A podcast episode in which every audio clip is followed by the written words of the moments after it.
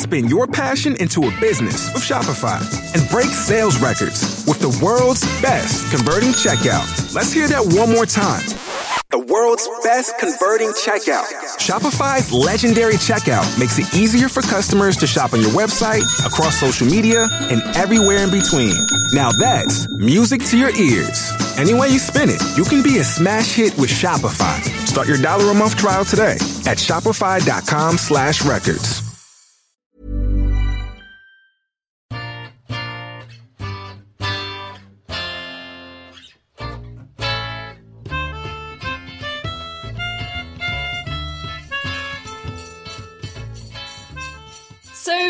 December, that time of year when things get distinctly festive here at Naked Oceans. Last year we brought you the 12 critters of Christmas, and this year we have for you our ocean friendly gift guide. So if you're looking for ideas for presents for ocean loving family and friends, then look no further. We've got it all here for you. You can have your very own piece of virtual coral reef, buy eco friendly pets, and even send some fishy e cards. Now, I've not lost hope. I'm a positive, optimistic kind of fish. I'll also be recommending my top ocean book from the year, which I think makes the perfect Prezi. Hello, I'm Helen Scales, and with me is Sarah Castor Perry. Hello! We'll be keeping things spick and span in Critter of the Month as we ask another marine expert if you were a marine species, which would you be and why? It provides such a useful service that even though it in of itself is a bite-sized meal, it can enter into the mouths of predatory fishes like groupers and snappers with impunity. Keep listening to find out which marine expert that was and which critter they picked. If you want to get in touch, you can tweet us and follow us at Naked Oceans on Twitter, or you can email us. The address is nakedoceans at thenakedscientist.com. Supported by the Save Our Seas Foundation, this is Naked Oceans on the web at nakedscientist.com slash oceans. Well, welcome to my living room. Sarah's come round. We're enjoying some mulled wine, some mince pies, and we've got the fire going. So the scene is well and truly set for this Christmassy episode of Naked Oceans as we give you some of our ideas for presents for all your ocean loving family and friends. So here is the Naked Oceans gift guide for the festive season. Um, Sarah, quick question: Have you started your Christmas shopping yet? Mm, yeah, sort of. I've, I've done a few bits and pieces, but I think uh, I, I try to be organised and then I suddenly go, oh, ah, it's a week until Christmas. How did this happen? And then I have to do it all in a panic. But I've, I've got quite a few Secret Santa type things to buy this year. So I think actually I've got, I've got some good ideas from the things that we've been covering for the podcast, actually. Fantastic. And yeah, something about um, being spontaneous, I think, is good. But uh, anyway, um, I'm useless as ever. I've done absolutely nothing. Um, but I did rush out and buy a Christmas tree at the first possible moment. Hooray! It looks lovely. It's beautiful. It is, isn't it? It's just gorgeous. So um, I think we're ready to go. Let's get cracking with our guide to ocean friendly prezzies. And where better place to start than giving someone a piece of coral reef? No, not actually a chunk of coral, that's really not a good idea, but a virtual piece of reef that you're helping to protect. So you can do this by making a donation to the conservation group WWF's My Coral Triangle campaign. The Coral Triangle is one of the hottest hotspots of ocean biodiversity on the planet. The corners of the triangle are formed by the countries Indonesia, the Philippines, and the Solomon Islands. It covers some 6 million square kilometres of sea, and it's home to over 600 species of hard corals, six of the world's seven species of sea turtle, and all sorts of other marine life.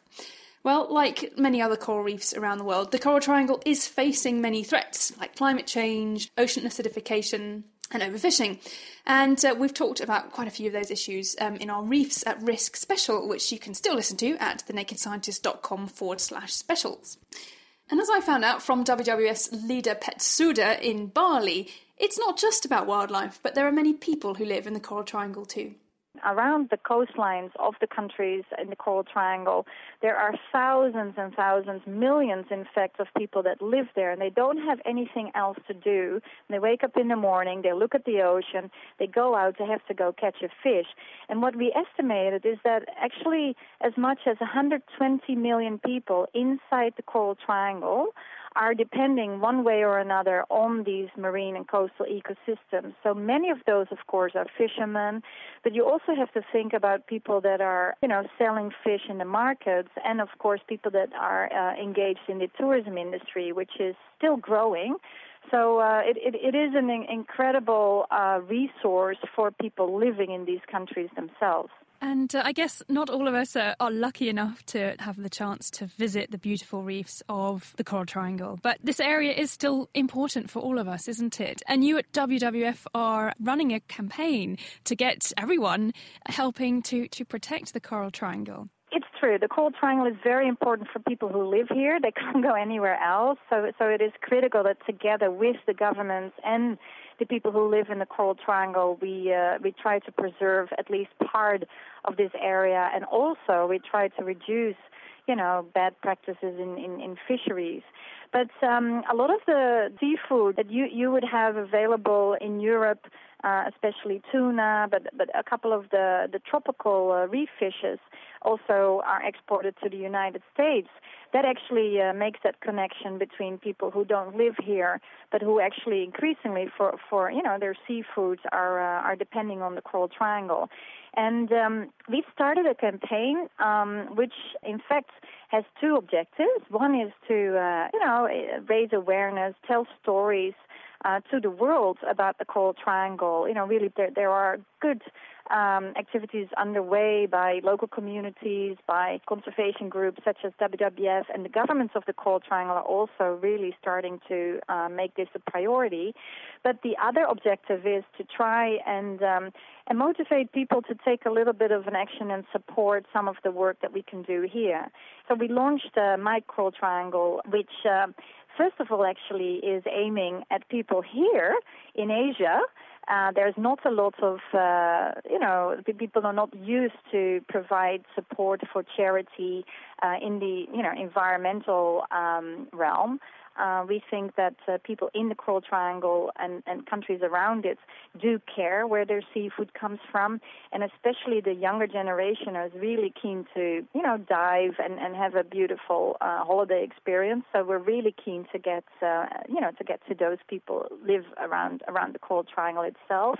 But we're also very keen to uh, to raise the attention of the world to how special this place is, and in fact you know, maybe uh, the tuna sandwich that you're going to have for lunch today may come from these very waters here. And you mentioned that there are some great positive stories and, and some of the work that uh, that the WWF and other groups are doing. WWF is working with a lot of uh, different partners, and um, we have a long history of working with communities on the ground in field projects. But I want to mention actually um, a more recent uh, example of some of some really good action. We're working here with um, a local fish trader, and he's a young man, uh, 35 years old. In his um, education, he's traveled the world and he he has seen some of the uh, aspects of uh, you know responsible seafood choice and and thinking about the environment. So what he's doing here he buys seafood that he exports to Hong Kong and China, and also he's interested to start exporting to Europe and, and Australia. But the fishers that he's buying from, he has asked them to only use legal fishing gear, to catch only those fish that are already uh, mature. But also, he's actually right now working with us to protect a fish spawning aggregation sites, and those areas he's very keen to protect because he realizes that if the fishermen would empty out those places, that are critical for the reproduction and the regeneration, if, if you will, of these fish populations, that his business is also not going to sustain. There you have an example from a private sector, uh, you know, a businessman. Uh, who is wanting and, and he needs to make money, but he's actually educating the fishermen from which he buys uh, to only uh, you know catch the fish that uh, are old enough and big enough through uh, you know the website. We also like to see if if the world can meet you know, people like this like this fish trader and, and many of the other people that are doing really good work. That was Lida Pet-Soede from WWF Indonesia. And you can find out more about WWF's work across the Coral Triangle and choose a spot of virtual reef to help protect by visiting the My Coral Triangle website. You'll find links to that at our webpage. That's thenakedscientist.com forward slash oceans. Okay, so that's my first top tip for an ocean friendly Christmas gift. So, Sarah, what have you got for us? Well, I've actually got another vaguely reef related one. Uh, this is a great one for anyone out there who has or would like to have some tropical fish at home.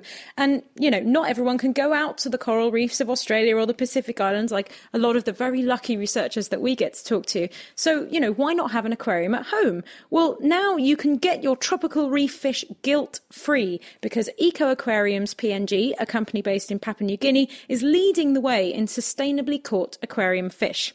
I spoke to Dan Navin, the director of Eco Aquariums, to find out more about the company and how they're helping to preserve local reefs and also help local communities. So, Eco Aquariums is a company that exports saltwater aquarium fish to uh, importers around the world. Um, right now, we have buyers in Asia, uh, London, and North America. And basically, we are committed to um, maintaining a sustainable aquarium fishery here in Papua New Guinea. So the fish that we're marketing are um, we're marketing them as the most sustainably collected and equitably traded aquarium fish in the world, which means that we aren't taking too many, and we're also paying a fair price to the people who are doing the collecting. The ultimate goal is to basically make the aquarium fishery a very powerful coral reef conservation tool here in Papua New Guinea. When we talk about sustainable in this context, what does this mean, and how do you go about scientifically testing whether it is sustainable? As far as our sustainability claims go, basically we we are abiding by uh, total allowable catch limits or TACs that the PNG government establishes for us. So what the PNG government is doing is their their National Fisheries Authority is sending divers out onto the reefs, and they're conducting belt transect surveys on every single reef that we collect from, from the, the outer reef slope to the reef crest to the reef flats, seagrass areas, um, all of our collection zones basically through their hundreds of replicates, they're establishing population estimates of all of our target species. And then from those estimates, they establish a catch limit. Um, and then basically we have to abide by that catch limit. PNG is the only aquarium fish exporting country in the world that's conducting these kind of surveys to this kind of detail. And um, we're the only aquarium fishery in the world that has the actual scientific data to back up our claims of sustainability. And I understand that you also involve the local people too, giving them an incentive to look after the reefs as well. That's right. So all of the collection is done by the locals um, in the coastal villages around central province of PNG. So um, basically, we are uh, paying locals that have been trained in sustainable aquarium fish collection, which means they've been trained to gently collect the fish without breaking the corals, and um, we're we're paying them per fish that they collect. So the whole idea is that we're employing average local coastal villagers to do this fish collection, and we're giving them an opportunity to earn a pretty good income off of fish that are otherwise totally worthless to them. The tiny, colorful reef fish.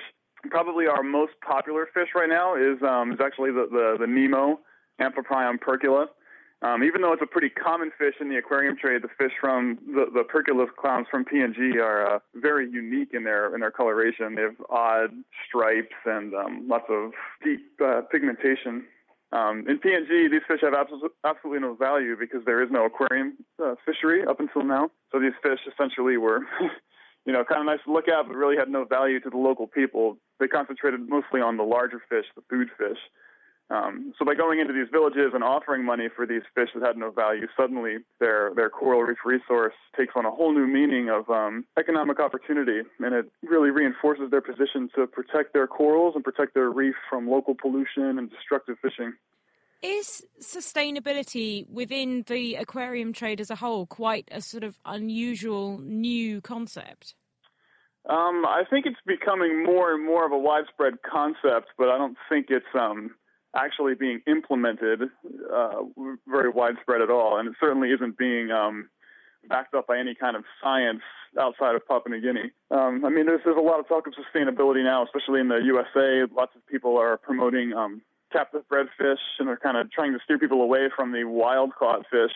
So one of the biggest things that, that Eco Aquariums you know says is that um, it's probably better to support a sustainable wild collection fishery than to support captive bred uh, fisheries, mainly because um, if you're supporting captive bred fish, then you're kind of cutting out the the Pacific Islanders from the uh, from the market chain, which then takes away their their economic incentive to protect their coral reefs. So, do you hope that the way that Eco Aquariums runs things, do you, do you hope that this will be spread out elsewhere in the world, elsewhere in the sort of tropical reef regions.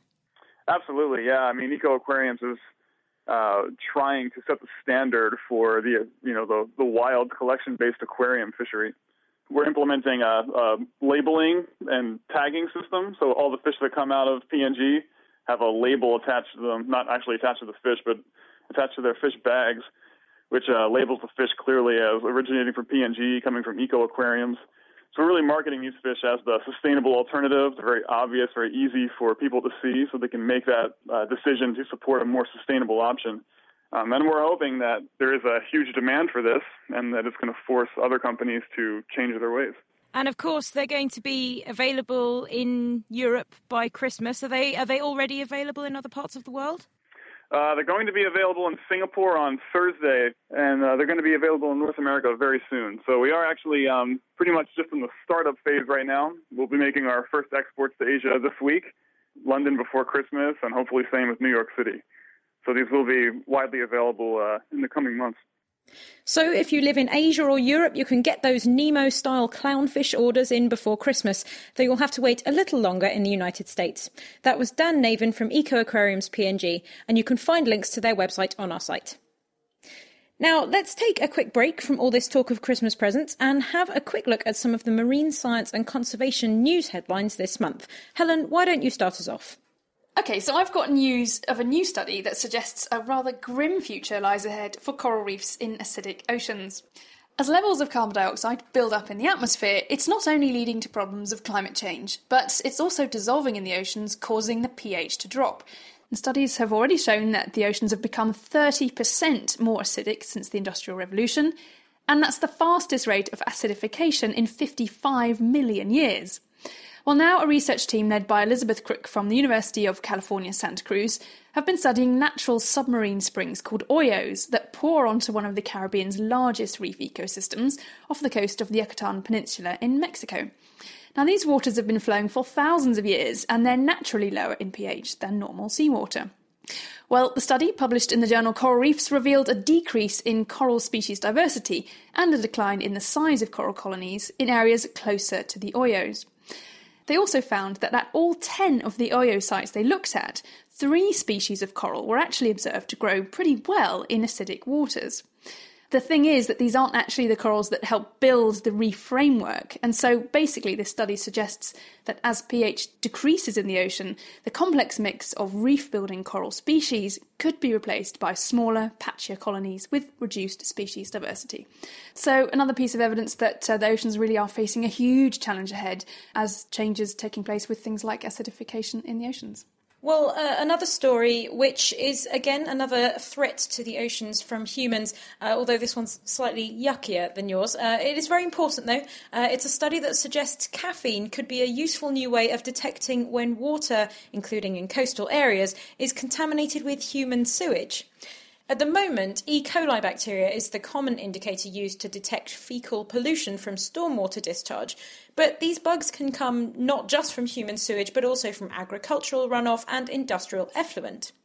So, taking water samples from various sources around the island of Montreal, Dr. Sebastien Sauvé and his team of chemists from the University of Montreal found a strong correlation between the presence of caffeine and E. coli, concluding that caffeine could be used as an indicator of pollution from sewer systems. They think that caffeine could be a useful marker because it stays in the environment for a fairly long time, around three months, and it's ingested more or less all around the world in tea and coffee and soft drinks, with about 3% of the caffeine that you drink passing right through you into your urine and ultimately making its way into water courses.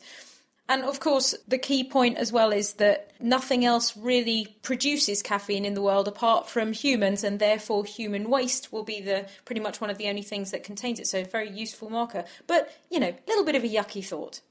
Okay, well, finally, for our news roundup this month, um, we don't actually often look into space for Naked Oceans. We usually leave that up to the guys over at Naked Astronomy. But this month saw the discovery of a vast body of water on Jupiter's moon Europa, which arouses intrigue in the quest for life in outer space. All very exciting. Well, lead scientist Britney E. Schmidt from the University of Texas at Austin reported findings in the journal Nature of a body of water at the volume of the North American Great Lakes. It's huge huge area, um, a huge volume of water under an ice cap on Europa. Well, studies suggest that the thick layer of ice on top of all this is collapsing, and that could be allowing the mixing of nutrients from the ice into the liquid water, and that basically gives Europa and its ocean inhabitable qualities. So watch this space. Yes, it does seem to be that most of the research going on looking for life uh, elsewhere in the the galaxy and the universe, indeed, is looking for liquid water because that is kind of one of the key components for life. So, yeah, that is a really exciting finding. Uh, well, you'll find more details about all of these news stories and many more at our webpage. That's thenakedscientist.com forward slash oceans. From seagrass to sunfish, dugongs to diatoms. This is Naked Oceans. Okay, well, we've just poured some more mulled wine and we're going to have a mince pie Mince each now. pies, All nice Ooh, and warm. warm. All nice and warm now from being on top of the fire. First mince pie of the year. Oh, I've already eaten practically my body weight in mince pies. So, uh, right. So, uh, Helen, you've got some. You've got an amazing book here. This is another one of your Christmas gift must-haves. Tell tell more. Yeah, absolutely. This is um, what I've decided is my favourite ocean book of the year. It's called The Rime of the Modern Mariner. It's by um, by an illustrator called Nick Hayes, and basically it's a graphic novel that retells um, Samuel Coleridge's classic poem, um, The Rime of the Ancient Mariner. And um, he sort of he just basically moves the whole thing into the present day, into a plastic-filled ocean, and um, and the various modern threats that uh, the oceans face today. But the illustrations are just stunning. They're, I should say, they're all in shades of blue. It looks, it's sort of reminiscent of um, the Great Wave um, of Kanagawa by um, by Hokusai. Um, and I just love the way the characters are there. I mean, a lot of the time, the, main characters are sort of just looking really horrified at um, at what's going on around him. Um, there's actually quite a lot of science in there as well. I, I saw Nick Hayes do a lecture about this, and he did spend a lot of time doing the research into the species that were there, the problems, and so on. So I can't recommend it enough. I don't want to give too much away because I think you just have to see it for yourself. It's a beautiful, beautiful book. It makes a lovely gift. Um, it's a great big sort of thick hardback with a, a ribbon to keep your place and stuff, and it's just it's just gorgeous, isn't it? Sarah's having a look now. I think it's the first time she's seen it. It is absolutely beautiful. The illustrations are fantastic, and it it's it's magical actually. Really beautiful illustrations, and the different shades of blue. It really you know evokes evokes a sense of the ocean as well. So fantastic.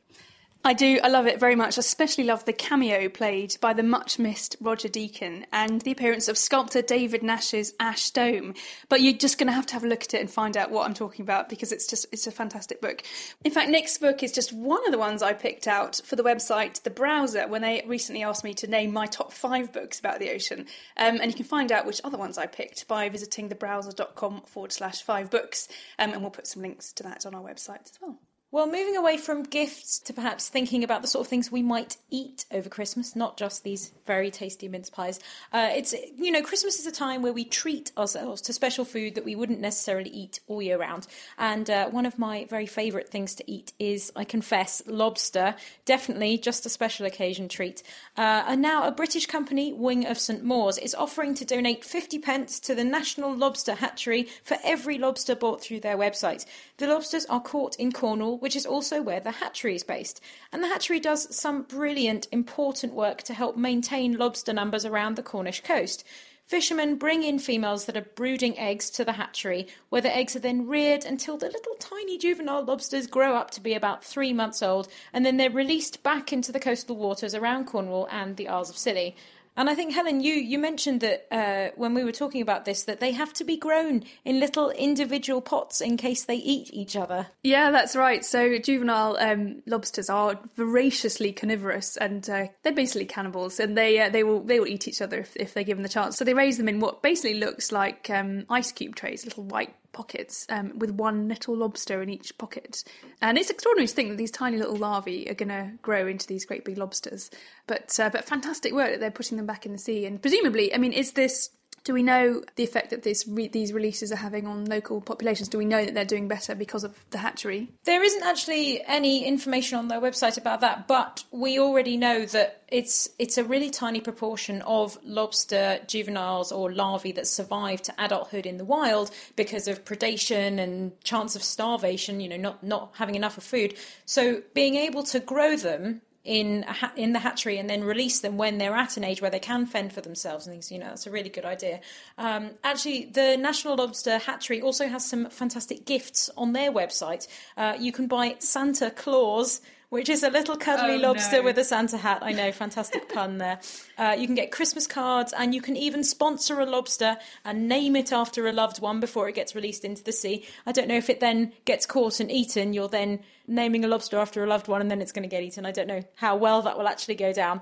Uh, we've got links to both the Wing of St Mawes and the National Lobster Hatchery websites on our site, so do check them out if you're after an unusual oceans based gift this Christmas. Yeah, nothing says I love you like um, a baby lobster, frankly. That's wonderful. Well, talking of seasonal seafood, um, it's also the time of year when there are R's in the month.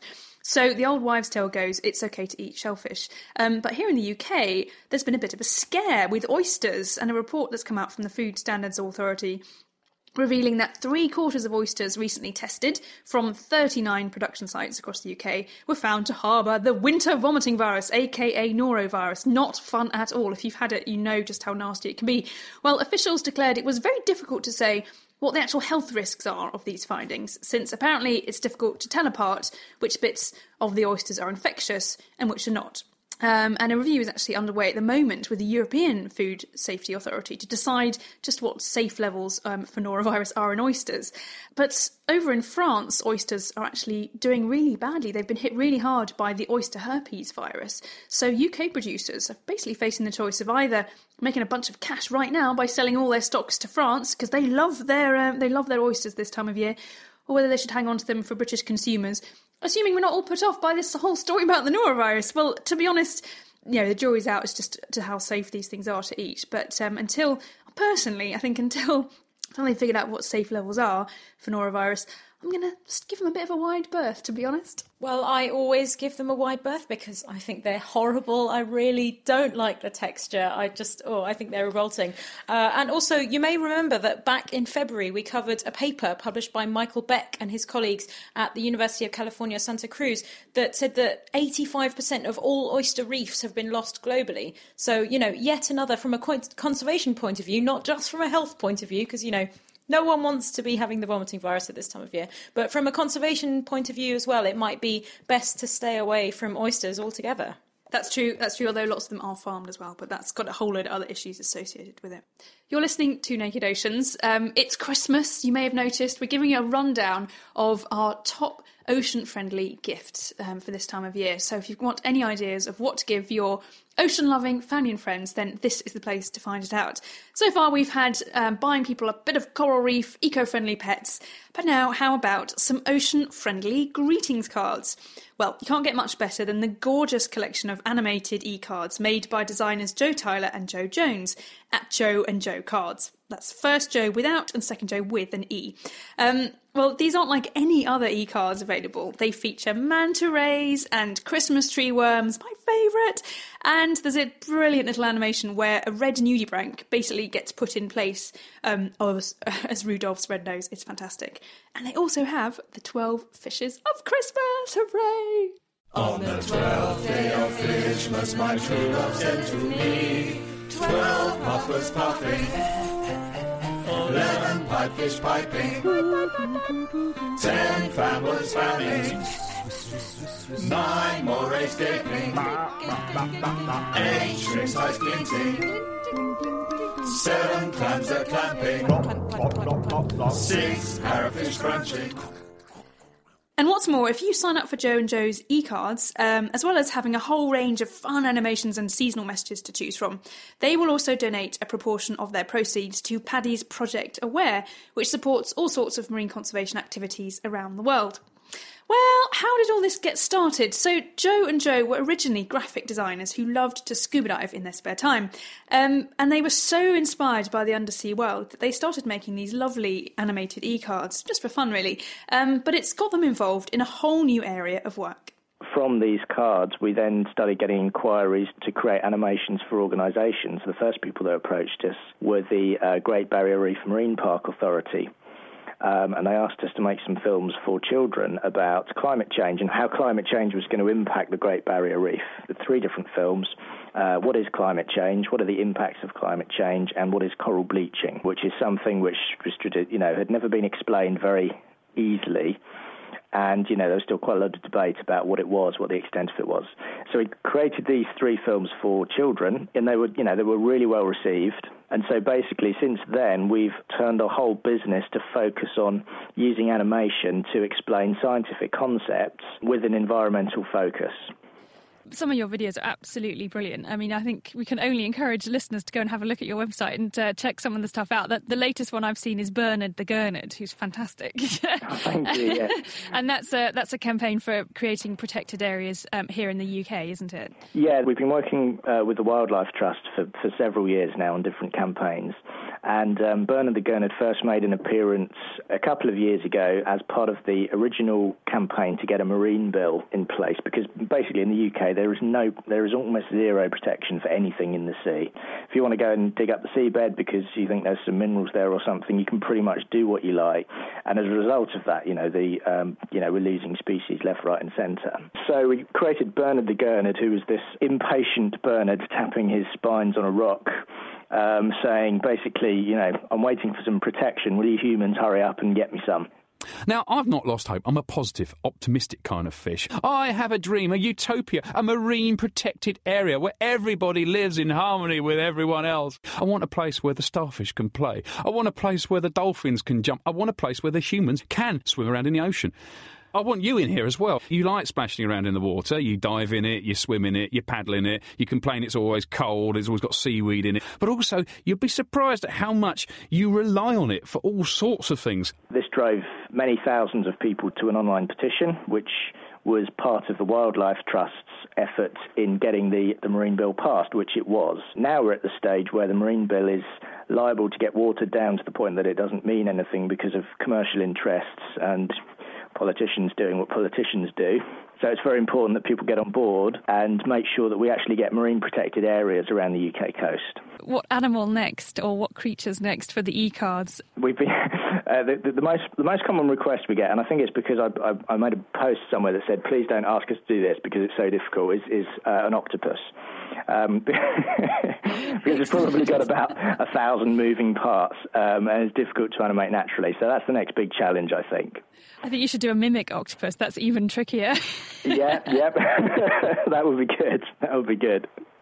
Oh, excellent! Well, I look forward to seeing your, your octopus. And uh, are there any uh, any upcoming campaigns, new ones coming out, or are they all? Do you, do you, have to keep quiet about them until they're actually out? We have to keep quiet about some of them, um, although we're doing quite a lot of work with Sea Life. They do a lot of conservation work, and they've never really talked about it very much. But behind the scenes in most of the Sea Life aquariums, there's a lot of amazing sort of uh, you know, like seahorse breeding programs and things like this going on. And um, they're involved in quite a lot of animal uh, rescue sanctuaries as well at different locations around the world. Um, so we've got some uh, animations now in the in the London Aquarium talking about general sort of marine environmental issues such as marine uh, marine debris and um, uh, some some of these sustainable fishing issues which obviously affect everything. Um, and we're going to be rolling out a whole new bunch of those um, over the over the next year or so. One thing which we're doing a lot of work on at the moment, and this is developing, so people are generally used to seeing campaign animation, uh, but essentially it's a character telling a story. Now that works very, very well for a known audience. So the Wildlife Trust know the sort of people that they're talking to. And so they knew that Bernard the Gurnard was going to go down well with them, um, and they were going to engage with it. If you're trying to reach a, a much wider audience than that, character animation doesn't necessarily work so well because you can easily get it wrong. Uh, there's a lot of cultural, you know, specifics which make it work. So we're developing this format called explanimation. If, if, you imagine taking an illustration and using animation to illustrate a concept or a process or a device as efficiently as possible, using the minimum amount of detail with you know the maximum amount of key information. Now, with predictions that online video use is going to uh, effectively be 90% of all internet traffic within the next couple of years, video is established as a format. Within that, there's animation. Within that, there's explanation, and we think this is going to be the next big thing. So, to meet Bernard the Gurnard, whose voice comes courtesy of wildlife presenter Nick Baker, and check out many more great animations, have a look at Joe and Joe's website. That's archipelago.co.uk. And if you fancy sending some seasonal fishy Christmas cards this year, pay a visit to Joe and Joe's cards at joeandjoe.com. And uh, make sure that when you do, you enter the word aware into the form when you sign up so that you get that proportion of the proceeds going to Project Aware. And you'll find links to all of that at our website. Well, that just about wraps up this festive episode of Naked Oceans. Uh, the mulled wine is almost gone, and so are the mince pies, so feeling quite merry now. But just before we go, let's quickly catch up with a marine expert and ask them if they were a marine critter, which one they'd be and why. Here's our critter of the month. Uh, my name is Joshua Drew. I'm a research biologist here at the Field Museum of Natural History in Chicago, Illinois. And my favorite marine creature is the cleaner wrasse, Labroides dimidiatus. This fish is just amazing. Uh, every time I go underwater and I see it, I am mesmerized by it. It does so many, many interesting things. The thing that I find most interesting about the cleaner wrasse is that, like the name suggests, they perform a cleaning service. And what will happen is that these fish will sit out pretty obviously on the reef and they advertise their presence by bobbing up and down. And what will happen next is that other fish that have a lot of parasites will come up to these cleaning stations and sit there and hover with their mouths open. And the cleaner wrasse will pick all over the fish, taking off ectoparasites like little isopods or, uh, in some cases, even leeches. And it will clean up all the different groupers and wrasses that come through and this is a, not only a really important ecological service because it's been shown that when you remove cleaner wrasses, the species diversity on reefs go down. But as you can imagine, it actually performs a very valuable health service for the fish being cleaned. And we've had other different studies shown that when you remove cleaner wrasses, the parasite load, perhaps not surprisingly, on those fish shoots up and their overall health diminishes. So the cleaner wrasse is a really interesting fish for me because it provides such useful service that even though it in of itself is a bite-sized meal, it can enter into the mouths of predatory fishes like groupers and snappers with impunity because it's more worthwhile for those groupers and snappers to have those parasites removed than it is to grab a little snack. Now, the other thing that's really cool about this is that there are two other species of fish that actually mimic the cleaner wrasse. So they look just like the cleaner wrasse, but they have these really long, nasty fangs. And they'll swim just the same way that the cleaner wrasse does. And when an unsuspecting grouper or snapper or parrotfish comes up to the, the mimic and presents itself to get cleaned, instead of having, say, the isopods removed from it or the parasites removed from it, these mimics will come up and they'll take a little bite out of the fish and then dart off into a hole before the fish who was hoping to get a cleaning and instead got a little nip taken out of them can retaliate. And I think that's just a really interesting example of, of mimicry and evolution on coral reef fishes. And the cleaner wrasse is just one of those characteristic members of Indo-Pacific reef fish fauna, and they're just an amazing little guy to watch. That was Joshua Drew from the Field Museum of Natural History in Chicago introducing us to the important little fish, the cleaner wrasse, and some of its sneaky impersonators. And you can listen to lots more Oceans Expert picking their top critters at our website. That's thenakedscientist.com forward slash oceans. Well, that's all we've got time for on Naked Oceans this month, and indeed for this year. So we hope you've enjoyed our pick of fishy, ocean friendly Christmas gifts. It just remains for me to say a big thank you to Lida Pet-Soede, Joe Jones, Dan Navin, and Joshua Drew. We'll be back in the new year with more ocean science and conservation, so until then, you can find us on Twitter at Naked Oceans. You can email us, the address is nakedoceans at thenakedscientist.com, and as always, you'll find more info on this month's show and all the others at thenakedscientist.com forward slash oceans. Well, from all of us here at Naked Oceans, have a very happy festive holiday, and to play us out, here's the rest of Joe and Joe's wonderful 12 Fishes of Christmas. Thanks for listening, catch you next time. Six parrotfish crunching. Five going round. Four Inkins with three swimming seals, two seahorses, and a clownfish and an anemone.